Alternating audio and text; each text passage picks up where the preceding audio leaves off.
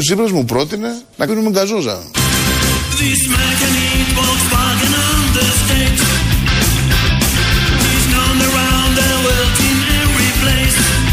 Ο κύριος Τσίπρας μου πρότεινε να πίνουμε γκαζόζα.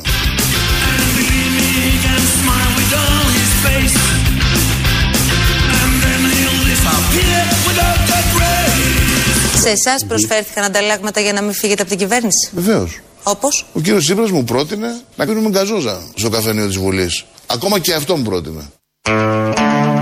Εδώ μιλάμε για ανήκουστα πράγματα. Δηλαδή, καλά την πρώτη θέση στο ψηφοδέλτιο επικρατείας, αλλά πρότεινε ο Τσίπρας στον Καμένο να πίνουν γκαζόζα στο καφενείο της Βουλής, το οποίο δεν έχει και γκαζόζες, όπως έχουμε μάθει από χθες, γιατί έχει ερωτηθεί σχετικά το καφενείο, το κηλικείο. Έχουμε θέματα, όπως ακούτε, η διαπλοκή, η αλωτρίωση της πολιτικής ζωής του τόπου φαίνεται από αυτά που γίνονται στη Βουλή τις τελευταίες μέρες. Τρανό παράδειγμα, αυτό που μόλις ακούσαμε από τον Πάνο Καμένο με την γκαζόζα. Ακούστηκε από το Φωκά προχθές, αλλά τελικά έχει και εξέλιξη το θέμα. Κάνει πονηρές προτάσεις ο Αλέξης Τσίπρας, να κρατήσουμε αυτό. Γιατί δεν είναι πάμε να πιούμε απλά μια γκαζόζα. Υπάρχει υπονοούμενο πίσω από αυτή την πρόταση που έχει κάνει ο Αλέξης Τσίπρας προς τον Πάνο Καμένο, όπως ο ίδιος ο Πάνος Καμένος βέβαια αποκάλυψε. Τι είναι ο ΣΥΡΙΖΑ? Τώρα τι ερώτηση είναι αυτή, τι είναι ο ΣΥΡΙΖΑ? Ο καθένας μπορεί να δώσει πάνω από 100 απαντήσεις. Η απάντηση που όλους μας ενώνει και μας δονεί είναι ότι ο ΣΥΡΙΖΑ είναι αυτό το κόμμα μεταξύ πολλών άλλων που άλλα λέει και άλλα κάνει. Νομίζω σε αυτό ενωνόμαστε όλοι, ακόμη και οι ΣΥΡΙΖΑΙ το ξέρετε πάρα πολύ καλά. Τρανό παράδειγμα, ή μάλλον χθεσινό παράδειγμα αυτού του ορισμού είναι αυτό που είπε ο Τζανακόπουλος σχετικά με τα αλυσβερίσια που γίνονται στην Βουλή, τις συναλλαγές, τα κόμματα, η τροποποίηση των κανονισμών, ποιος θα έχει 5 βουλευτές, ποιος θα είναι αρχηγός, ποιος δεν θα κλείσει τα γραφεία, ποιος εκβιάζει, ποιος εκβιάζεται, ποιος απαντά με όλα αυτά. Ο κύριος Τζανακόπουλος λοιπόν μίλησε χθες για ηθική. Δεν είναι ούτε ηθικά ούτε πολιτικά ορθό να διαλύονται κοινοβουλευτικές ομάδες κομμάτων τα οποία στην διαδικασία των εκλογών, των εθνικών εκλογών, έχουν εξασφαλίσει την είσοδό τους στο Εθνικό Κοινοβούλιο. Μπράβο! Είπε ο κυβερνητικός εκπρόσωπος, δεν είναι ηθικό όλο αυτό, ενώ αυτό κάνουν τις τελευταίες μέρες, αυτό ακριβώς είναι ο ΣΥΡΙΖΑ. Να κάνει κάτι και σε δηλώσεις του όποιου να λέει το ακριβώς αντίθετο, με πολύ πιστικό τρόπο, με την ερώτηση που δέχτηκε από κάτω και την απάντηση που έδωσε. Σήμερα θα παραιτείται ο κύριος Παπαχριστόπουλος, αλλά τελικά δεν θα παραιτηθεί γιατί του ζήτησε ο πρόεδρος της Βουλής να μείνει, να ψηφίσει σε 5-6 μέρες την εισδοχή, την είσοδο των Σκοπίων στο ΝΑΤΟ. Λες και αν ήταν ανεξαρτητοποιημένος δεν θα το ψήφιζε όλο αυτό. Αλλά του ζήτησε, εν πάση περιπτώσει, να μείνει. Αλλά αυτό είναι το προφανές. Το δεύτερο είναι ότι πρέπει να μείνει εκεί μέχρι να έρθει αυτός η τροποποίηση του κανονισμού που θα σώζει τον Καμένο και ίσως και τον Σταύρο Θεοδωράκη. Αλλά δεν έχουμε καταλάβει με ποιο τρόπο, ώστε να παραμείνουν πρόεδροι. Γιατί ο Καμένος έκανε τον εκβιασμό τις τελευταίες μέρες συνέχεια, αλλά χτες τον έκανε πιο γερά. Οπότε τσίμπησαν οι ΣΥΡΙΖΑΙ και δεν θέλουν να κάνει αποκαλύψεις ο Καμένος και θέλουν όλοι αυτοί να κάνουν παρέλαση την 25η Μαρτίου. Να ακούσουμε τον εκβιασμό. Εάν δεν πάει να μας διαλύσει την κοινοβουλευτική ομάδα, τότε μιλάμε για πόλεμο. Τι θα κάνετε, τι όπλα έχετε δηλαδή, κύριε Καμένο, αν συμβεί αυτό? Αφήστε να τα δείξουμε όταν αρχίσει ο πόλεμος. Υπάρχει τέτοιος κίνδυνος αυτή τη στιγμή όμως, κύριε Καμένο? Διάλυση κοινοβουλευτικής ομάδας. Εάν προχωρήσουν σε τέτοιου είδους βρώμικες κινήσεις και τις δημοκρατικές μεθοδεύσεις, θα πρέπει να ξέρουμε ότι παρέλαση δεν θα κάνουμε.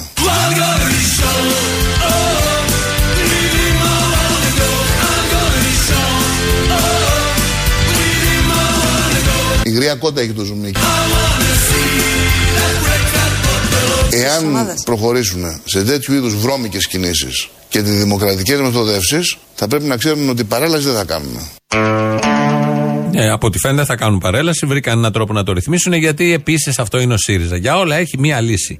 Τροποποιούν τον κανονισμό, αλλάζουν τα άρθρα και τα προσαρμόζουν ανάλογα στο τι απαιτεί η στιγμή για να μείνουν όλοι αυτοί σε μια καρέκλα. Γιατί γι' αυτό γίνονται όλα και μόνο γι' αυτό. Όλα τα άλλα που ακούτε, νομίζω είμαστε βαθιά πεισμένοι ότι δεν ισχύει τίποτα από όλα αυτά. Έχουμε τώρα εξελίξεις στο πολιτικό σκηνικό, πολύ έντονες. Αυτό το πολιτικό σκηνικό που συνεχώς έχει εξελίξεις. Η κυρία Μεγαλοοικονόμου έδωσε συνέντευξη σήμερα το πρωί, η οποία είναι το 151 του ΣΥΡΙΖΑ. Έχει φύγει από το Λεβέντη, τσακώθηκε και τσακώνεται όποτε βγαίνει και πάντα έχει μπηχτές για το Λεβέντη. Η κυρία Μεγαλοοικονόμου, όπως θα ακούσουμε τώρα, δεν είναι μια τυχαία. Πώς ήταν η μπουμπουλίνα κάποτε, φανταστείτε τη μετενσάρκωση της μπουμπουλίνας στο Μεγαλοοικονόμου. Συμφωνείτε με την συμφωνία των Πρεσπών με αυτή την επιλογή της κυβέρνησης και τη Βόρεια Μακεδονία, ή το κάνατε για να πειθαρχήσετε κομματικά? Όχι, δεν δέχομαι πειθαρχία. Είμαι σαν χαρακτήρας. Επομένως, δύσκολα κάποιος σας δίνει γραμμή. Φυσικά. Φυσικά. Ακόμα κι αν είναι ο πρωθυπουργός. Ναι, όχι, δεν το δέχομαι. Δεν δέχεται η Μεγαλοοικονόμου, ούτε γραμμές. Μπορεί να ανοίξει μια κοινοβουλευτική ομάδα εκεί του ΣΥΡΙΖΑ. Όμως είναι ανυπότακτο μυαλό, ατίθαση, ρωμαλαία. Δεν μπορεί να τα δεχτεί όλα αυτά. Ξεκινάει αντάρτικο συνεχώς. Όποτε κάποιος πάει να της πει θα ψηφίσουμε αυτό, το έχουμε δει και στη Βουλή. Από τότε που πήγε στο ΣΥΡΙΖΑ, κάνει του κεφαλιού της. Δεν ψηφίζει ότι ψηφίζουν και οι υπόλοιποι βουλευτές του ΣΥΡΙΖΑ. Ήταν στην Ένωση Κεντρών που υποτίθεται μια θέση όχι μακεδονικό, έφυγε από εκεί, άλλαξε και η θέση της επειδή έφυγε από εκεί και πήγε στο ΣΥΡΙΖΑ. Δεν τα λέω όμως έτσι αυτά. Υπάρχουν και αποδείξεις πέρα από αυτές που λέω εγώ τώρα. Υπάρχουν αποδείξεις για το ότι είναι ένα ατίθασο μυαλό η κυρία Μεγαλοοικονόμου, οι οποίες δεν μπορούν να διασταυρωθούν, αλλά η ίδια τις νιώθει ως πολύ γερές αποδείξεις και αισθάνεται την ανάγκη να μας τις πει. Όχι, δεν δέχομαι πειθαρχία. Είμαι σαν χαρακτήρας. Από 12 ετών, θα σας πω κάτι, είχα γεννηθεί και μεγάλωσα στην Αγία Σοφία του Πειραιά. Μπράβο!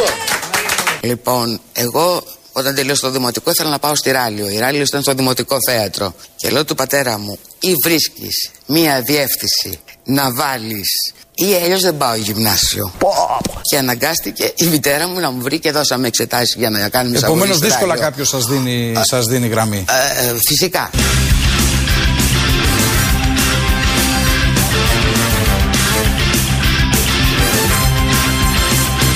Κοιτάξτε να δείτε, τον φθονεί πάρα πολλοί κόσμος, γιατί έχει πετύχει εκεί που άλλοι αποτύχανε. Ναι, είναι λίγο too much όλο αυτό και Μεγαλοοικονόμου και Αυλωνίτου. Μέσα σε ένα λεπτό, ξέρω σας έρχεται πολύ, δεν μπορείτε να το επεξεργαστείτε, ξεπερνάει τα όρια που η ανθρώπινη φαντασία έχει. Όμως αυτό είναι η πολιτική ζωή του τόπου. Αυτό επίσης είναι ο ΣΥΡΙΖΑ, ένας τρίτος ορισμός. Ο ΣΥΡΙΖΑ είναι η Μεγαλοοικονόμου και η Αυλωνίτου. Ταυτόχρονα μαζί να λένε τα δικά τους. Ακούσαμε εδώ τη Μεγαλοοικονόμου, ατίθαση από τα 12, δεν πήγε στο γυμνάσιο. Αυτό ήταν, απείλησε τον πατέρα, η μάνα δέχτηκε τελικά. Και η κυρία, τη Μεγαλοοικονόμου θα τη βρούμε και στην πορεία, γιατί έχει όντως νέα που αφορούν τις πολιτικές εξελίξεις και το πολιτικό σκηνικό. Η Αυλωνίτου λέει, μιλάει για τον Τσίπρα. Το καταλάβαμε όλοι, γιατί λέει τον φθονούμε όλοι. Τον φθονούμε επειδή είναι επιτυχημένος. Το κλασικό αυτό για άλλες δουλειές και άλλες καταστάσεις ισχύει και στην πολιτική. Η κυρία Βλωνή ρωτήθηκε για αυτό το σκηνικό που είδαμε τον Αλέξη Τσίπρα μαζί με τον Μακρόν όρθιο και τον Αναστασιάδη να μιλάνε με τις κάμερες λίγο πιο πίσω και να χαρακτηρίζει ο Τσίπρας τον κόσμο που κατέβηκε κάτω, όλους ακροδεξιούς, και να λέει ότι μάλλον οι σκεπτόμενοι είναι με την συμφωνία των Πρεσπών, αυτά τα πολύ ωραία που στην αρχή είπε 17.000, μετά μάλλον είπε 70, αλλά δεν το είπε καθαρά, κατάλαβε ο Μακρόν 17.000 και του λέει μετά είναι 77.000 για να καταλάβει τι ακριβώς έχει γίνει. Αυτά σχολιάζει η Αυλωνίτου και μέσα εκεί της έρχεται να θυμηθεί ότι ζηλεύουμε όλοι τον Αλέξη. Εντάξει, σε μια γρήγορη συζήτηση. Τα όρθια μπορούμε να λέμε ό,τι θέλουμε. Δεν έκανε ολόκληρη επεξήγηση να κάνουμε διάλεξη, να εξηγήσουμε τα όρθια ότι ήταν αυτή. Αλλά όρθια τριχιά κάνετε, πραγματικά σας λέω. Δεν είναι επίσημη διάλεξη. Εντάξει, τα γρήγορα εξηγεί αυτό που είδατε στην τηλεόραση. Κοιτάξτε να δείτε, τον φθονεί πάρα πολλοί κόσμος, γιατί έχει πετύχει εκεί που άλλοι αποτύχανε. Εντάξει, ο φθόνος στην Ελλάδα, κύριε Παπαγιάννη, όποιος πετυχαίνει. Είναι, ναι, στην Ελλάδα. Η κριτική δημοσιογραφική είναι φθόνος, δηλαδή. Όχι. Συγγνώμη.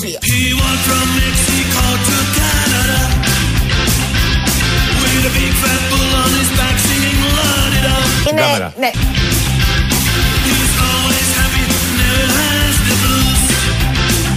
Είναι, ναι. Και δυστυχώς αυτά τα νέα κεφάλαια ενδεχομένως θα κτηθεί να τα βάλει πάλι ο Έλληνας φορολογούμενος. Μα τι λέει ο Δραγασάκης, είναι δυνατόν αριστερός, αντιπρόεδρος της αριστερής κυβέρνησης, να λέει ότι ο Έλληνας φορολογούμενος δυστυχώς, κάτι που μας έτυχε κακό, θα κληθεί να βάλει κεφάλαια στις τράπεζες? Λίγο πριν ήταν η Αυλωνίτου, η οποία δεν κοίταγε στην κάμερα, την επανέφερε ο Παπαγιάννης και λέει ότι φθονούμε όλοι, ζηλεύουμε τον Αλέξη Τσίπρα επειδή πέτυχε εκεί που απέτυχαν οι άλλοι. Όντως, οι άλλοι απέτυχαν να εφαρμόσουν μνημόνιο μέχρι τέλους. Ο Αλέξης Τσίπρας πέτυχε να εφαρμόσει μνημόνιο. Και αυτός είναι ένας λόγος να ζηλεύουμε, να φθονούμε τον Αλέξη Τσίπρα όλοι μαζί. Ο Δραγασάκης λοιπόν σε μια τοποθέτηση του χθες μίλησε για τις τράπεζες. Τώρα πόσο σοφό είναι να μιλάει κάποιος για τις τράπεζες όταν αυτός είναι αντιπρόεδρος και να κρούει τους, τους κόδωνες του κινδύνου γιατί κάτι δεν πάει καλά. Δεν θα εξετάσουμε αν είναι σόφρον και σοφό, γιατί και αυτό είναι ο ΣΥΡΙΖΑ. Δεν λέει πάντα σοφίες, δεν κοιτάει πάντα την οικονομία, δεν κοιτάει πάντα τα αυτονόητα. Κάνει ό,τι του έρθει του καθενός εκείνη τη στιγμή για να προετοιμάσει το έδαφος για αυτό που όντως θα έρθει, γιατί οι τράπεζες δεν είναι στα καλύτερά τους και προετοιμάζουν σιγά σιγά το κλίμα. Το πλήρες λοιπόν κείμενο για το τι ακριβώς θα πληρώσετε για άλλη μια φορά για να σώσουμε ξανά τις τράπεζες. Δεν πρέπει να υποτιμήσουμε το γεγονός ότι είμαστε η χώρα, αναφέρθηκε αυτό, με τα περισσότερα κόκκινα δάνεια γενικά. Άρα δεν έχουμε λύσεις manual, δηλαδή δεν υπάρχει κάποιος οδηγός πώς θα αντιμετωπίζει ένα τέτοιο πρόβλημα, διότι αν δεν το προσέξουμε μπορούμε να κάνουμε ρυθμίσεις που να οδηγήσουν τις τράπεζες να απαιτηθούν νέα κεφάλαια. Μπορούμε να κάνουμε ρυθμίσεις που να οδηγήσουν τις τράπεζες να απαιτηθούν νέα κεφάλαια. Μπράβο! Και δυστυχώς αυτά τα νέα κεφάλαια ενδεχομένως θα κληθεί να τα βάλει πάλι ο Έλληνας φορολογούμενος. Δυστυχώς. Τι να κάνουμε. Υποτίθεται είναι οι αριστεροί πάνω για να μην κάνουν αυτά που έκαναν οι δεξιοί. Που όντως ο Έλληνας φορολογούμενος έχει σώσει κανένα δύο φορές τις τράπεζες, οι οποίες δεν έχουν σωθεί. Όπως όλοι γνωρίζουμε και βλέπουμε και νιώθουμε. Τώρα εδώ ήρθε ο αριστερός για να δείξει τη διαφοροποίησή του από τον δεξιό και βάζει αυτό το δυστυχώς μπροστά. Γιατί ο δεξιός ποτέ δεν έβαζε δυστυχώς. Έλεγε θα τα βάλει ο Έλληνας φορολογούμενος. Εδώ έρχεται ο ενοχικός Δραγασάκης και λέει δυστυχώς θα τα βάλει πάλι ο ελληνικός λαός. Τόσο απλά, τόσο ωραία. Δεν υπάρχει αντίδραση, δεν φαντάζομαι κανένας να αντιδρά με όλο αυτό γιατί το λέει ο αριστερός Δραγασάκης. Δεν είναι κανένας δεξιός που φορτώνει τα βάρη στον ελληνικό λαό, είναι ο αριστερός. Οι αριστεροί όπως ξέρουμε. Αν το κάνουνε, αν εκβιαστούν και το κάνουνε, ή μπορεί να χρειαστεί, όπως το είπε τόσο κομψά πριν, να χρειαστεί να ανακεφαλοποιήσουμε τις τράπεζες, δυστυχώς θα το κάνει ο ελληνικός λαός, γιατί δεν υπάρχει κάποιος άλλος να πληρώνει όλα αυτά σε αυτόν τον τόπο. Δυστυχώς μόνο ο ελληνικός λαός. Όλα αυτά με τις τράπεζες, τις οποίες όμως τράπεζες τις έχουμε σώσει. Και μάλιστα υπάρχει και εγγύηση για τις τράπεζες, η καλύτερη εγγύηση που μπορεί να έχει μια ευρωπαϊκή χώρα. Εγώ απολύτως είμαι βέβαιος ότι γενικά οι καταθέσεις των ανθρώπων δεν κινδυνεύουν. Το τραπεζικό σύστημα της Ελλάδας, το ελληνικό τραπεζικό σύστημα είναι ευσταθές. Πριν από λίγο περάσαμε τα stress test. Τι σημαίνει αυτό? Σημαίνει ότι έχουμε την εγγύηση της Ευρωπαϊκής Κεντρικής Τράπεζας ότι το τραπεζικό σύστημα πέρασε τα σενάρια κινδύνου. Σε ευχαριστώ, Βανίγια. Αφού έχουμε την εγγύηση, τελείωσε. Πέρασαν τα stress test, έγιναν οι μελέτες, βγήκαν όλα καλά. 2-3 φορές έχει γίνει αυτό με τα stress test. Πάντα πετυχαίνουν οι τράπεζες, αλλά πάντα θέλουν ανακεφαλαιοποίηση. Και δυστυχώς ο ελληνικός λαός που είναι πολύ πρόθυμος για όλα αυτά, ευτυχώς δηλαδή που έχουμε τον ελληνικό λαό, γιατί αν ήταν κανένας άλλος λαός, μπορεί να μην υπήρχε κάποιος να ενισχύσει τις τράπεζες, αλλά ευτυχώς τελικά, όχι δυστυχώς, που υπάρχει ο ελληνικός λαός. Μια αλήθεια από τον Αλέξη ήταν αυτή που ακούσαμε και μια μεγαλύτερη αλήθεια είναι αυτή που έρχεται. Έχουμε ήδη πετύχει πολλά. Προχθές πετύχαμε και μια σημαντική επιτυχία. Η ανακεφαλοποίηση των τραπεζών ήταν αναγκαία. Αυτή είναι αριστερή πολιτική στις μέρες μας.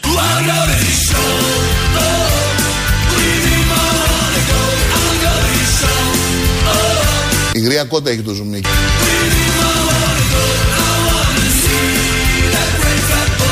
Η ανακεφαλοποίηση των τραπεζών ήταν αναγκαία. Αυτή είναι αριστερή πολιτική στις μέρες μας. Γιατί κάποιος πρέπει να θυμίζει την αριστερή πολιτική. Έχουμε μπλέξει με τα δικά μας, με τις αγωνίες μας, με τα reality που είναι σε εξέλιξη, με τα reality που ξεκινάνε και δεν μπορούμε να συνειδητοποιήσουμε τι είναι αριστερή πολιτική και ποιος εφαρμόζει αριστερή πολιτική. Καλά που είναι ο Αλέξης Τσίπρας και θυμίζει τι ακριβώς γίνεται. Βάζουμε μια τελεία σε όλα αυτά, αφού και οι τράπεζες έχουν την εγγύηση της ευρωπαϊκής ομπρέλας από πάνω, άρα δεν θα χρειαστεί να πάθουν κάτι. Η εκεί είναι η εγγύηση, στην Ευρώπη είναι η εγγύηση, αλλά εμείς βάζουμε τα λεφτά. Έτσι εγγυώμαι και εγώ. Αν βάζει άλλος λεφτά, ο καθένας δηλαδή θα μπορούσε να εγγυηθεί για τις τράπεζες αν πλήρωνε κάποιος άλλος.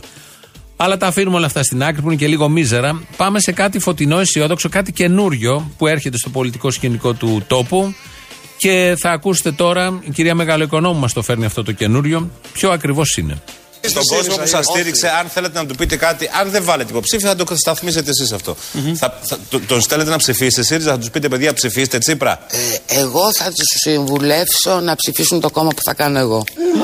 Ανέσχυντη! Να ψηφίσουν το κόμμα που θα κάνω εγώ. Όπα. Εδώ τώρα είναι άλλη φορά. Έχουμε κόμμα. Είστε βουλευτή, αλλά θα κάνετε κόμμα. κόμμα, ένα κόμμα που θα είναι πολύ πρωτοποριακό. Δεν θα έχει σχέση με πολιτικούς. Μήπως ανεξαρτητοποιηθείτε το ΣΥΡΙΖΑ. Δεν θα έχει σχέση με πολιτικούς. Γι' αυτό καλώ τον κύριο Λεβέντη να παραδεχτεί και να βγει τώρα, να κάνει μια παρέμβαση, να πει ότι δεν με άφηνε να παραδώσω την έδρα μου.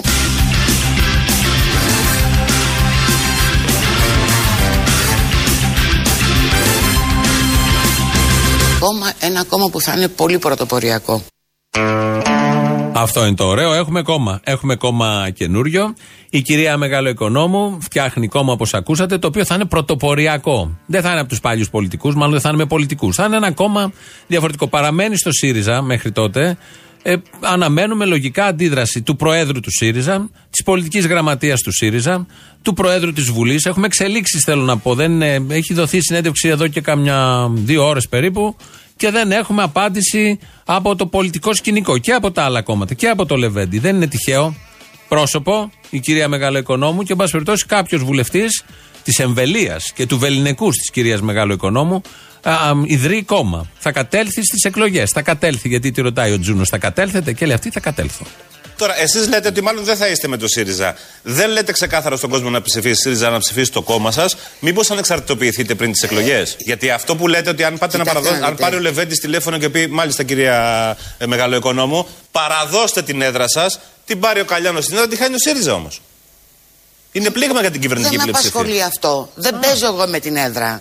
Δεν είναι η βουλευτική έδρα. Δεν εξαγοράζεται. Άρα, κυρία Μεγαλοοικονόμου, η σειρά πάει ως εξής. Εσείς αποχωρείτε από το ΣΥΡΙΖΑ κάποια στιγμή, όταν το κρίνετε απαραίτητο, πριν τις εκλογές προφανώς, δημιουργείτε ένα κομματικό σχηματισμό με τον οποίο θα κατέλθετε στις εκλογές. Είναι σημαντικό αυτό να το γνωρίζουν όσοι σας στήριξαν.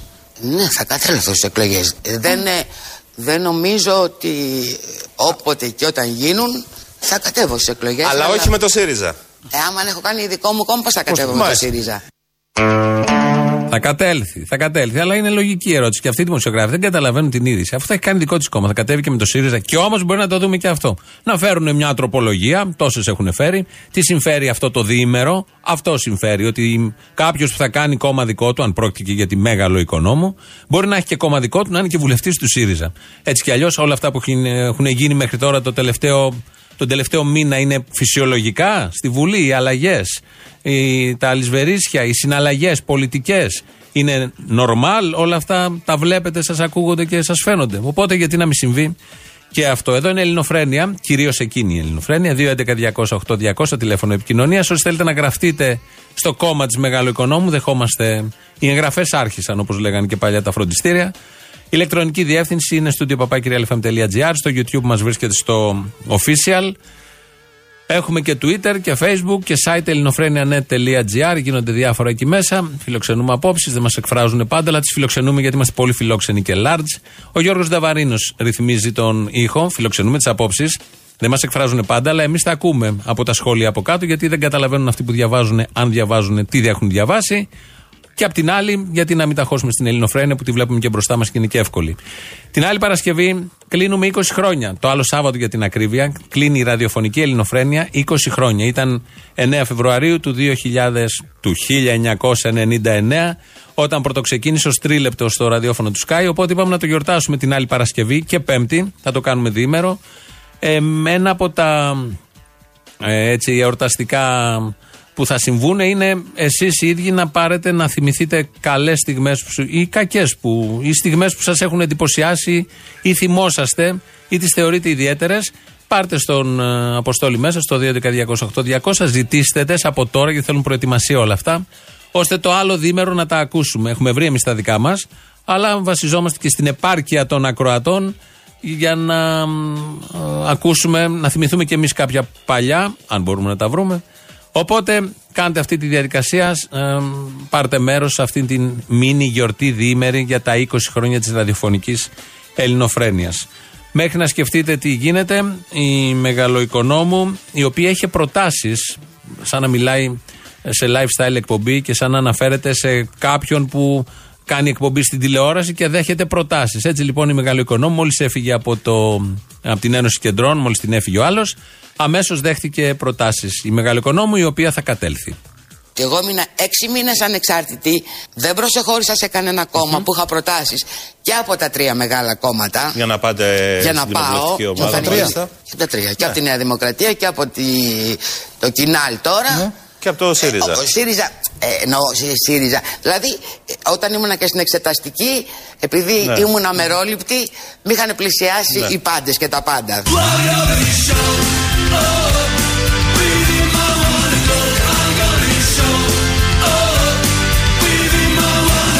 Δεν προσεχώρησα σε κανένα κόμμα που είχα προτάσεις και από τα 3 μεγάλα κόμματα.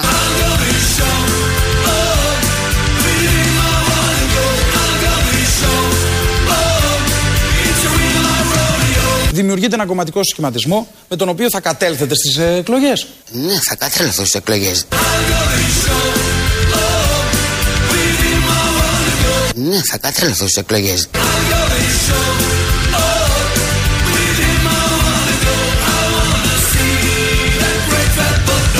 Εγώ ήξερα πάντα ότι ο Καμένος είναι κότα τρίληρη και μακροπουπουλάτη.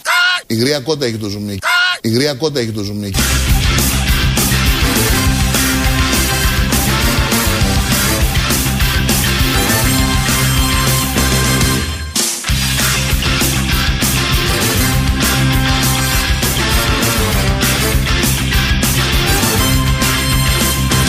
Τώρα θα είστε υποψήφια με το ΣΥΡΙΖΑ στις επόμενες εκλογές, όποτε και αν γίνουν. Θα έχετε μιλήσει με το κόμμα. Δεν ξέρω αν θα ξαναμπω στην πολιτική. Αν θα ξαναβάλλετε υποψηφιότητα, δηλαδή. Προσωπικά το λέτε αυτό. Προσωπικά. Τι θα ψηφίσετε, ΣΥΡΙΖΑ? Προσωπικά θα το κρίνω. Όλα μαζί και άλλα αντάλλων. Στην ίδια εκπομπή, στο ίδιο δεκάλεπτο. Είμαι ΣΥΡΙΖΑ. Φτιάχνω κόμμα. Δεν ξέρω αν θα μπω στην πολιτική. Προσωπικά θα το κρίνω. Όλα μαζί. Καλά κάνουν και την έχουνε, τη φιλοξενούνε. Αλλά δεν κάναν τις σωστές ερωτήσεις. Η κριτική είναι προς τους συναδέλφους. Τον Κούτρα και τον Τζούνο. Δεν είναι προς τη Μεγαλοοικονόμου. Θέτει θέματα. Είπε πολλά θέματα. Αλλά δεν το πιάσαν. Δεν κάναν τις συνδυαστικές ερωτήσεις ώστε να βγει η τέλεια είδηση όπως αναμέναμε όλοι. Αυτά τα ωραία από την πολιτική ζωή του τόπου. Έχουμε και άλλα ωραία. Στο άλλο σύριαλ, ξεκατίνιασμα ποταμιού. Τη μία μέρα έβγαλε το ηχογραφημένο του Ψαριανού ο Σταύρος Θεοδωράκης. Χθες έβγαλε το ηχογραφημένο του Αμυρά που διαβεβαίωνε ότι δεν υπάρχει περίπτωση 2 μέρες πριν πάει στη Νέα Δημοκρατία, 2 μέρες πριν φύγει για να πάει στη Νέα Δημοκρατία, ότι θα φύγει για να πάει στη Νέα Δημοκρατία. Όποιος θεωρείς στο μυαλό του και λέει μέσα, γιατί εγώ έχω προσβληθεί πάρα πολύ από τη βλακεία όσων πιστεύουν στο μυαλό τους ότι ο Αμυράς και ο Ψαριανός θα φύγουν για να διαλύσουν το ποτάμι. Όποιος το λέει ή όποιος το πιστεύει, σας το λέω ξεκάθαρα, είναι ένας γελίος και μισός. Καταρχήν, αυτά είναι από τα ηχογραφημένα πρακτικά τη συνεδρίαση των στελεχών του ποταμιού. Αυτή είναι η πολιτική γλώσσα που χρησιμοποιούν όλοι μεταξύ τους. Βέβαια, ο Αμυράς, τώρα που το ξανάκουσα, δεν το διέψευσε. Λέει: όποιος πιστεύει ότι εμείς θα πάμε εκεί είναι γελίος και μισός. Αυτός πήγε, δεν είπε: εγώ δεν πρόκειται να πάω ποτέ. Μιλάει για αυτούς που θα πιστέψουν τις φήμες ότι θα πάει ή το γεγονός το ίδιο αυτό καθεαυτό. Μετά από όλα αυτά τα πολύ χρήσιμα, λαός μέρος Α. Ριάλ. Ναι, ο ίδιος. Τον Αποστόλη. Εγώ είμαι. Δεν σ' ακούω για Αποστόλη, εν πάση περιπτώσει. Άκουσε με λίγο καλύτερα. Όσο μπορώ, σ' ακούω. Γιατί με ακούς, ας πούμε, γιατί με κάνεις, ας πούμε. Με κάνεις για Μπογιόπουλο. Όχι. Για Άκη Παυλόπουλο, τι. Πάντως για Αποστόλη, όχι. Για οτιδήποτε άλλο, ναι. Τέλος πάντων, δεν ξέρω τη φωνή που βγάζεις στο ραδιόφωνο. Έχει φίλτρα. Οφείλω να βγάλω το καπέλο μου για την κωμωδία, για τη σάτυρα που κάνετε. Ναι. Είστε εξαιρετικοί, ανεπανάληπτοι. Μα γιατί φοράτε καπέλο όμως? Είστε μέσα στο σπίτι, ας και πεις πρέπει να είμαστε μέσα στο σπίτι. Όχι, δεν είμαι μέσα στο σπίτι. Παρακαλώ, στον δρόμο είμαι, ασύρματο έχουμε. Λοιπόν. Α, στον δρόμο εντάξει. Ασύρματο όταν λέμε τι εννοείται, walkie-talkie ή αυτό που όλοι οι υπόλοιποι λέμε κινητό? Όταν λέμε ασύρματο εννοούμε ασύρματο τηλέφωνο σταθερό. Είμαι στο μπαλκόνι και βρέχει. Είμαι σε μια γλάστρα, στο σαλόνι, άντε το ταβάνι, με πλακώνει. Το αίμα μου έχει γίνει χλωροφύλλι, άιντε με ποτίζουν. Κάτι φίλοι. Α, στο μπαλκόνι. Πού είσαι, από πού με παίρνεις? Βρέχει στη Βέρεια, ψιλοβρέχει τώρα, δεν έχει. Μην φανταστείς ότι έχουμε και τίποτε δύσκολο. Απλά σου είπα τα καλά, να σου πω και τα κακά. Τα κακά νέα για προπαγανδιστές δεν κάνετε. Για σάτυρα είστε πρώτοι. Εντάξει, το παλεύουμε όμως. Όπα, όπα, είπα λέω. Όπα, τραγουδάω και κλαίω. Όπα. Αποστολή, να συμπληρώσω. Συμπλήρωσε, έχει μείνει ασυμπλήρωτο τώρα, υπάρχει κενό. Ναι, περίμενα να συμπληρώσω εγώ τίποτα, το λέω με τίποτα, έτσι. Το στίχο του Σεφέρη, που λέει λίγο ακόμα και θα σηκωθούμε λίγο ψηλότερα. Ναι. Λίγο ακόμα και θα δούμε τα ραδίκια ανάποδα με αυτούς που έχουμε μπλέξει. Άντε με το καλό. Θέλω να σε ρωτήσω, τι πληροφορίες έχεις, τι λέει το ρεπορτάζ. Ξεσοκαρίστηκε αυτή η Κεραμέως. Α, ήταν σοκαρισμένη αυτή, Ναι, χθες βράδυ ειδικά σοκαρίστηκα και σοκαρίστηκα με το θέμα στη Βουλή και με τον Τσίπρα στην Κύπρο. Τι έμαθες, τι λέει το ρεπορτάζ. Για την Κεραμέως. Ναι, κοίταξε, η αλήθεια είναι ότι έχουμε στείλει ειδικό ανταποκριτή. Έχουμε εδώ στο σταθμό ανταποκριτής Κεραμέως. Καλύπτει το ρεπορτάζ Κεραμέως. Γιατί είναι από αυτά που πραγματικά απασχολούν. Απασχολούν και γενικώς συγκεκριμένοι. Και πολλές άλλες. Δηλαδή έχουμε Αυλωνίτου, έχουμε Καρακώστα, Παπακώστα, Μαρία Σπυράκη. Έχουμε πολλές από αυτές που απασχολούν τον κόσμο. Έχουμε ρεπόρτερ ειδικούς. Ναι, αλλά τι λέει όμως, ξεσοκαρίστηκε, τι μαθαίνεις. Γενικώς το ξεπερνάει σιγά σιγά. Α, το ξεπερνάει. Ναι. Ούτε με αίτηση χωρίς χαρτόσημο δεν σε πιάνομαι. Ακριβοθόρητος. Έλα και έχω απορίες, Απόστολε. Να σου πω τώρα, δηλαδή, 4 χρόνια είχαμε υπουργό εξωτερικών το βρακί της Ντόρας. Έτσι δεν είπε ο Καμένος. Όπως τώρα με κυνηγά, κύριε Παπαγιάννη, θα πάει μάρτυρα στον Κοτζιά. Με κυρία γιατί τότε ο Τζοχατζόγλου του Παντονίου. Ναι, η κυρία Παπαγιάννη είπε θα πάει μάρτυρας. Μα βέβαια θα πάει κόλος και βρακή που λένε. Μαζί είναι. Η Ντόρα είναι ο κόλλο, είπε κόλος και βρακή. Γιατί ξέρουμε ότι είναι το βρακή και δεν είναι ο κόλλος. Πρώτα είπε την Ντόρα, μετά το.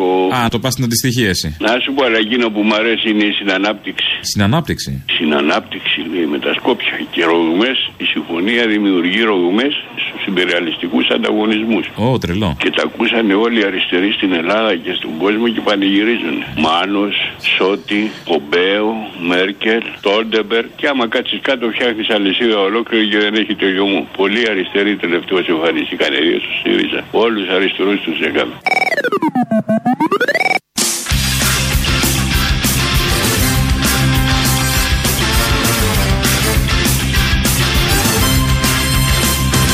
Σε εσάς προσφέρθηκαν ανταλλάγματα για να μην φύγετε από την κυβέρνηση. Βεβαίως. Όπως? Ο κύριος Τσίπρας μου πρότεινε να πίνουμε γκαζόζα στο καφενείο της Βουλής. Ακόμα και αυτό μου πρότεινε. Πονηρές προτάσεις. Η γκαζόζα πια έχει περάσει σε μια άλλη σφαίρα. Πονηρή πρόταση να τη χαρακτηρίσουμε και ας βάλουμε τελεία. Πάμε να ακούσουμε τι ωραία, ακόμη και η Μεγαλοοικονόμου, τι ωραία που τρολάρει τον ΣΥΡΙΖΑ και τη μανία του για εξουσία. Το σκεφτήκατε πριν έρθετε. Δεν σας απασχολεί το εμπάργκο που έχει ο ΣΥΡΙΖΑ. Γιατί να με απασχολεί. Το πρόβλημα είναι στο ΣΥΡΙΖΑ. Σε μένα δεν με απασχολεί το εμπάργκο. Είναι όμως, κυρία Μεγαλοοικονόμου, κεντρική επιλογή του Μεγάρου Μαξίμου, του κόμματος. Είναι κεντρική κομματική γραμμή. Εμπάργκο. Δεν θα πηγαίνετε εκεί. Δεν με πειράζει εμένα. Αν μπορώ, θέλουν να με διαγράψουν. Σιγά μη διαγράψει ο ΣΥΡΙΖΑ τον οποιονδήποτε. Δεν υπάρχει περίπτωση. Ακόμη και η Μεγαλοοικονόμου βγαίνει και λέει, επειδή δεν τήρησε το εμπάργκο, οι βουλευτές του ΣΥΡΙΖΑ δεν πάνε στο Sky. Εδώ είναι εκπομπή του Sky. Και τι ωραία που το λέει, ας με διαγράψουν. Δεν υπάρχει περίπτωση να διαγραφεί κανείς μέχρι να γίνουν εκλογές. Ό,τι και να πει, ό,τι και να κάνει. Και το τι εκβιασμοί και εσωτερικοί θα πέφτουν μες στο κόμμα. Και εσωτερικοί μέσα στο κόμμα για να μην φύγουν διάφοροι. Και τι ανταλλάγματα θα υπάρχουν, πολιτικά πάντα εννοείται. Ένας θεός, αριστερός και αυτός, μόνο γνωρίζει. Λαός, μέρος δεύτερον. Είμαι αυτός που σε πήρα χθες και σου είπα ότι καλύπτεται τον Αμβρόσιο γιατί παίζεται το παιχνίδι του Κούλι. Ξέρεις, θυμάσαι. Ξέρω. Σκέψου με τα συλλαλητήρια όλα αυτά που είχαμε και τους παπάδες και τον Αμβρόσιο στα δικαστήρια κλπ. Να παίζονταν ο τελευταίος πειρασμός στα σινεμά. Αχ, τέλειο θα ήταν. Τέλειο θα ήταν. Δεν θα είχε μείνει σινεμά στην Αθήνα, όποιο το παίζει. Έλα, 4 χρόνια ΣΥΡΙΖΑ, φίλε. Παίρνουμε Νόμπελ, παίρνουμε Όσκαρ. Πρώτη στο τένις, πρώτη στο μπάσκετ. Ο Γιάννης αρχηγός του όλου στα ομάδα. Τι άλλο θέλετε, ρε. Τι άλλο θέλετε, μπορείτε να μου πεις. Θέλαμε λίγα ακόμα. Τη Eurovision το κερατό μου, τη Eurovision. Τη Eurovision κάτι για να ενώσει όλους τους Έλληνες. Εγώ ήθελα 2 Eurovision, να σου πω την αλήθεια, θα μου ερχόταν καλύτερα. Αλλά ναι, είμαι και χιουμορίστας. Ανώμαλος βασικά. Η αλήθεια είναι ναι. Έχουμε μια θεατρική ομάδα η οποία ονομάζεται Ουδής Αναμάρτητος. Το Σαββάτο 2 Δευτέρου και ώρα 7 το απόγευμα στο παίζουμε την όπερα της Πεντάρας. Είσαστε καλεσμένοι. Το Γιάννης Ζήτσος είναι στην Αγία Βαρβάρα. Θέλουμε πολύ να σας δούμε από κοντά και να μας δείτε και εσείς. Έχουμε παράσταση το Σάββατο στην Κρήτη, δεν γίνεται. Α, αγαπητοί, καλά. Πάντως οι θεατές και οι θεατές, αν θέλουν να έρθουν, είναι δωρεάν είσοδος. Έγινε, να είσαι καλά. Να είσαι καλά, γεια σου. Έλα ρε αδερφέ, ο Μελανάς στο Βερολίνο είμαι. Τι λέει, χαθήκαμε. Έλα ρε, τι είναι. Τι να γίνει μαλα, τι να γίνει εδώ πέρα, κάκτα. Έχουμε πέσει με τα κούτρα σπουδές και δουλειά και κάκτα και δεν βρίσκω χρόνο καν να βάλω τηλέφωνο. Εντάξει, δεν πειράζει. Χρειάζεται και δουλειά νομίζω. Στρογγυλά αφέντη. Γιατί θες να γίνεις και αφέντης, έπαρατα μας. Το έχουμε σκάσει εδώ με ένα φιλαράκι και. Το σκάσατε από πού, ήσασταν κάπου φυλακισμένοι. Από πού το σκάσαμε, όχι ορμα, καλό τέτοιο ρε. Από την Ολλανδία μα το θέλω.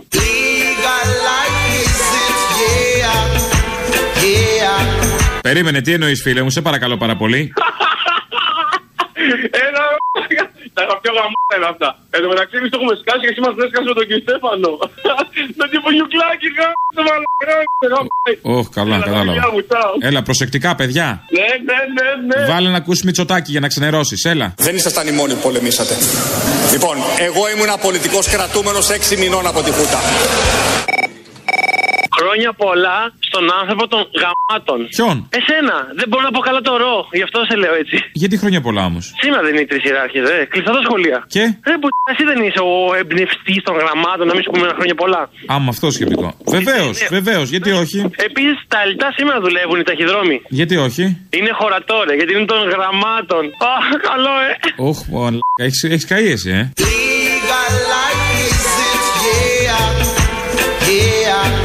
Φίλε, στην Πάτμο εδώ πέρα δεν έρχεσαι που δεν έρχεσαι εσύ. Τι να κάνω, μόνος μου είμαι εδώ πέρα που προσπάθω να κάνω αντίσταση. Και νοητική διάβγεια. Έλα εδώ πέρα να μας καθαρίσεις, σου έχω πει. Ποια νοητική διάβγεια, αυτό είναι νοητική διάβγεια. Γεια σε παρακαλώ. Σ' αγαπώ, φίλια.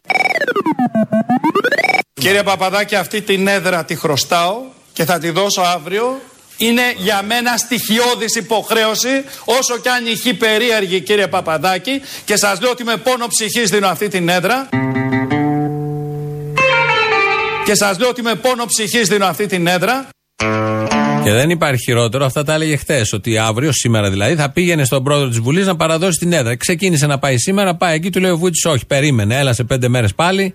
Κράτα τον πόνο της ψυχής σου, άλλες 5 μέρες. Κάνε κουράγιο, Παπαχριστόπουλε, να ψηφίσεις και την είσοδο των Σκοπίων στο ΝΑΤΟ. Και έλα μετά ξανά, αν δεν αλλάξει κάτι άλλο, δεν έχουν περάσει τα δέοντα, να το ξαναδούμε. Αυτά συμβαίνουν και αυτά τραβάνε οι Έλληνες βουλευτές. Τύπου Παπαχριστόπουλου. Εδώ φτάσαμε στο τέλος γιατί έχουμε τις παραγγελίες όπως κάθε Παρασκευή. Μας πάνε στο μαγκαζίνο. Τα υπόλοιπα από Δευτέρα. Καλό Σαββατοκύριακο. Είμαι σε μια γλάστρα στο σαλόνι. Άντε το ταβάνι με πλακώνει. Το αίμα μου έχει γίνει χλωροφύλλι. Άντε με ποτίζουν κάτι φίλοι. Λοιπόν, για Παρασκευή θέλω την Τζέιλίκη. Την Τζέιλίκη, για πες. Θέλω να βάλεις αυτή τη μαλακία το μην παραχαράσετε την ιστορία. Μην παραχαράσετε. Ναι. Ναι, αλλά μετά σε θέλω. Πανούση, όπα, είπα, λέω να δεις πως ταιριάζει, ε. Ταιριάζει, ναι, όντως. Μην παραχαράσετε την ιστορία. Η Μακεδονία είναι μία. Όπα, είπα, λέω. Μην παραχαράσετε.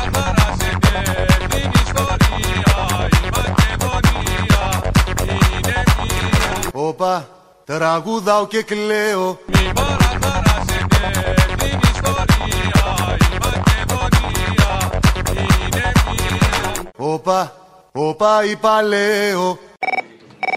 Και θέλω την Παρασκευή να μου βάλεις τις κατάρες του Μπουμπούκου και τις βλαστήμιες που έλεγε για τη Νέα Δημοκρατία, του Λεβέντη τις κατάρες για το Μητσοτάκη και να λέει ο ένας τα λιγουρεύεστε και να λέει ο άλλος γιατί γελάτε κύριοι.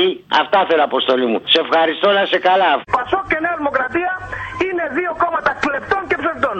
Αυτή είναι η πραγματικότητα. Όποιος από εδώ και μπρος, σε επόμενες εκλογές, ψηφίσει είτε Πασόκ είτε Νέα Δημοκρατία, δια της ψήφου του νομιμοποιεί την κλοπή του δημοσίου χρήματος. Τα λιγουρεύεστε!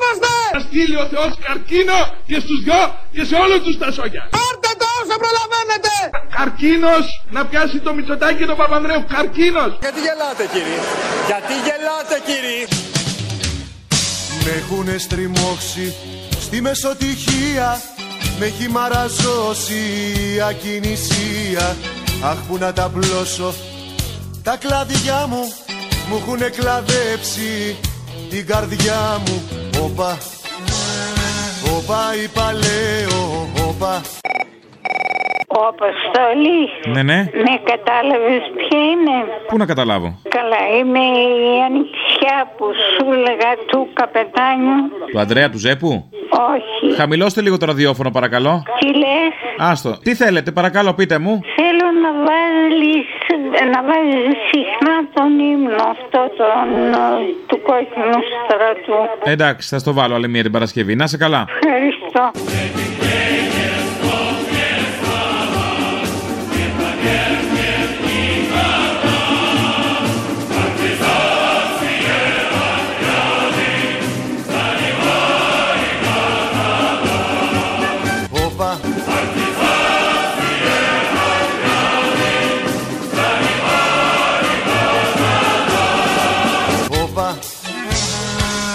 Πάει παλαιό, όπα, τραγούδαω και κλαίω.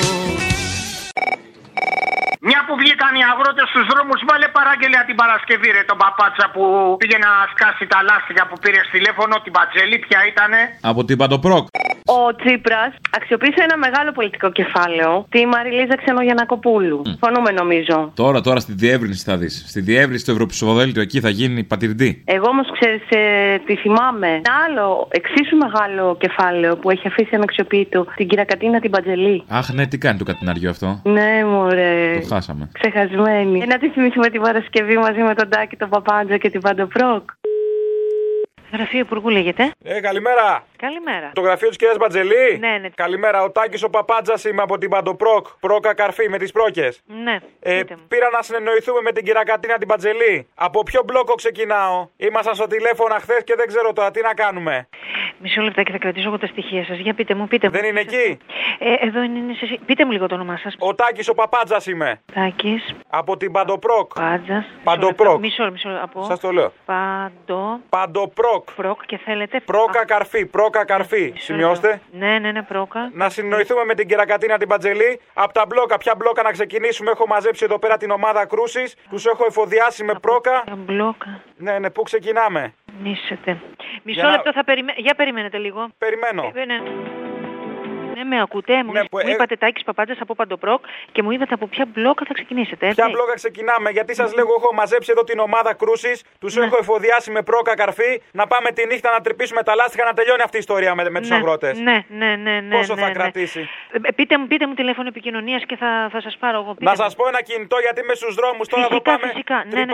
Πείτε μου. 697. 352. Ο Τάκης ο Παπάτσας από την Παντοπρόκ. Θα ήθελα να μιλήσω και με την κυρία Κατίνα την Βατζελή που έχουμε και γνωριμία παλιά από τη Φθιώτιδα. Τάκη, έχετε μιλήσει με την κυρία Υπουργό καθόλου? Έχουμε γνωριμία μωρά από τη Φθιώτιδα παλιά και θέλω τώρα να συνοηθούμε οι δυο μας, γιατί συντοπίτης είμαι ψηφοφόρος να εξυπηρετήσω. Όπου μπορώ να βοηθήσω και εγώ να πάω να τρυπήσω με την ομάδα μου τα λάστιχα, να φύγουν από Κιχάμο, να πηγαίνουμε Θεσσαλονίκη. Μισό λεπτό. Ναι, μ' ακούτε. Ναι, παρακαλώ. Λοιπόν, εντάξει, εγώ κύριε Παπάτζα θα το συζητήσω, επειδή είναι σε σύσκεψη αυτή τη στιγμή, κύριε Υπουργός, δεν μπορώ να τη διακόψω. Είναι με τους αγρότες, μιλάνε. Είναι σε σύσκεψη. Μήπως τους βρούμε τώρα που μιλάνε με την Υπουργό, πάω τώρα που είναι άδεια τα τρακτέρ να τα κλείσουμε τώρα. Δεν είναι με Υπουργό, όχι, δεν είναι. Εγώ θα τα κράτησα τα στοιχεία, θα σας καλέσουμε εμείς, εντάξει. Εντάξει, περιμένω. Ωραία, γεια σας. Καλή δύναμη. Να είστε καλά, γεια σας. Με έχουν φυτέψει δημοσιογράφοι, χαλάγα τη μόστρα, έπεφτα απ' το ράφι. Μ' έχουνε φλωμώσει, ζήσαν οι οκτώνα, για να μην μιλάω, να μην έχω στόμα. Όπα. Για την επέτειο της δημιουργίας του Κόκκινου Στρατού, την Παρασκευή στις παραγγελιές, θα δώσεις την ελληνική διασκευή, δηλαδή το ατσάλινο τείχος. Σαν ατσάλινος τείχος που ανοίγει στο σορμάι, στα πεδία των τίμιων μαχών. Σαν ατσάλινος τείχος που ανοίγει στο σορμάι, στα πεδία των τίμιων μαχών. Με αρχηγό Σαμαρινιώτη, Καραγιώτη και Σαράφη που λέει μάνερες του λαϊκού στρατού. Με αρχηγό Σαμαρινιώτη, Καραγιώτη και Σαράφη που λέει μάνερες του λαϊκού στρατού. Τείχος σαν αεροπλάνα, μόνο όλους κολυβόλα και ψυχή σαν του λαϊκού στρατού. Τείχος σαν αεροπλάνα, μόνο όλους κολυβόλα και ψυχή σαν του λαϊκού στρατού. Με καθοδήγηση λαμπρή του αρχηγού μας Βελουχιώτη ψευσικά ο αγγυλωτός του φασισμού. Με καθοδήγηση λαμπρή του αρχηγού μας Βελουχιώτη ψευσικά ο αγγυλωτός του φασισμού. θέλω αφιέρωση για την Παρασκευή. Μαλώνεις ρε, μαλώνω. Με το βέγκο και με το ρίζο στο μπακαλόγατο. Μαλώνεις, μαλώνω, δεν μαλώνω εγώ του λέει μετά. Είδες τους νέσκασα. Είναι με όλους αυτούς που με τον Καμένο. Ναι, ναι, ναι, ναι. Πώς θα το συνδέσουμε αυτό, με τι, με πώς. Με τον Καμένο και με τον Τσίπρα. Ξέρετε, ο Πάνος ήταν ένας μπούλης. Χειραψή σήμερα, χειραψή σήμερα. Βαστάτη τουρκιτάλουγα. Τον έκανα πρωθυπουργό. Τον στήριξα δημόσια. Και όχι μόνο εδώ. Κυρίως στο εξωτερικό. Θα σκοτωθούμε. Εσύ ζητάς. Άστον εκεί να δέσποινα. Ποιον άστονα ρε. Μαλώνεις ρε. Μαλώνω ρε. Τα κάνουν όλα για την καρέκλα τους. Μην μ' αφήνεις. Ένα λεπτό κύριο Σωτήρη. Μην ακούς που λέει αυτός. Άστον εσύ κράτα μου κόντρα. Σε κρατάω καλέ. Πες ότι μαλώνεις να πιθάνεις. Μαλώνω ρε. Εγώ άνοιξα την πόρτα στις ΗΠΑ. Εγώ του έφτιαξα τη σχέση με το Ισραήλ. Με την Αίγυπτο. Πες ότι μη μ' αφήνεις κυρά μου. Κράτα με. Σε κρατάω πώς σε κρατάω. Κόντρα σκόρτσα. Πες σου χώσου μια κόρτσα. Θα πιθάνεις ρε. Θα πιθάνεις. Ξέρετε, ο Πάνος ήταν ένας μπούλης. Πες ότι μαλώνεις. Μαλώνω ρε. Περίμενε. Τέλος. Τώρα πες ότι μαλώνεις. Να πιθάνεις με καθένα. Μαλώνω ρε. Μαλώνεις ναι. Μαλώνει ρε. Τότε μιλάμε για πόλεμο. Μαλώνεις ρε. Ναι μαλώνω. Μάλωσε μονάχος. Δεν μαλώνω εγώ. Του την έσκασα έτσι. Τον εξευτέλισε. Βενσερέμος. Άστα λα Βικτόρια Σέμπρε. Η χειμερινή. Οι κινηματογράφοι. Κάθε καλοκαίρι μ' αγαπούν το γράφι. Τώρα που οι ταμπέλες έχουνε κατέβει. 1000 ραντεβού σε ένα Σεπτέμβρη. Όπα, όπα ή παλαιό, όπα. Τραγουδάω και κλαίω, όπα. Θα ήθελα μια αφιέρωση για την Παρασκευή. Γιατί σήμερα έχει γεννήθει η μάνα μου και πήγα να τη χάσω το καλοκαίρι στο μάτι. Και έχει κάτσει πίσω στην Ελλάδα. Έχει αφήσει και τα δυο της παιδιά. Έχουμε φύγει εξωτερικό. Γιατί φύλαγε τον πατέρα μου, ο οποίος και αυτός πέθανε πριν από 2 χρόνια. Και απλά θα ήθελα να της αφιερώσω το ποιος στη ζωή μου, ποιος την κυνηγά. Το μάλαμα. Ναι, από το μάλαμα. Ποιος στη ζωή μου, ποιος την κυνηγά. Να τη ξεμοναχιάσει μες στη νύχτα. Ουρλιάζουν και σφυρίζουν φορτηγά. Σαν ψάρι με έχουν πιάσει μες στα δίχτυα. Για κάποιον μες στον κόσμο είναι αργά. Ποιος στη ζωή μου, ποιος τη κυνηγά, ποιος στη ζωή μου, ποιος τη κυνηγά. Πού είσαι εσύ, από πού παίρνεις? Από το βασίλειο της Ολλανδίας. Α, αγάπη μου. Σαν σήμερα φτιάχτηκε ο κόκκινος στρατός. Ναι. Σαν χθες, προελάβνοντας προς το Βερολίνο, ελευθερώνε το Auschwitz. Σωστά. Καλά ήταν. Τελεία. Βάλε μου το άσμα ασμάτων.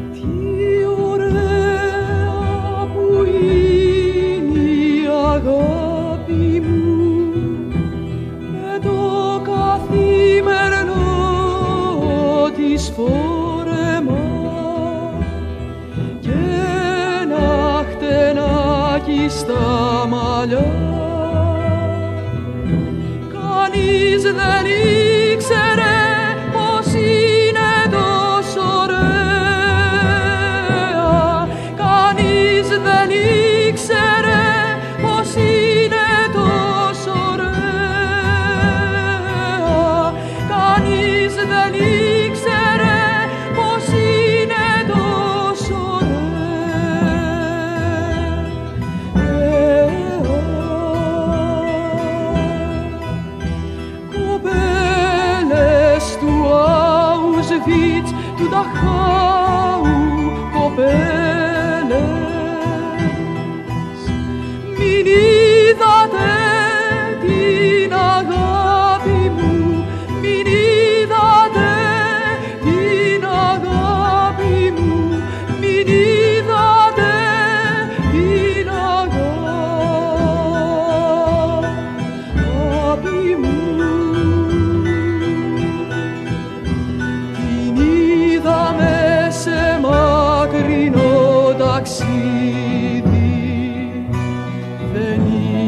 Πια το φόρεμα της, ούτε χτενάκι στα μαλλιά.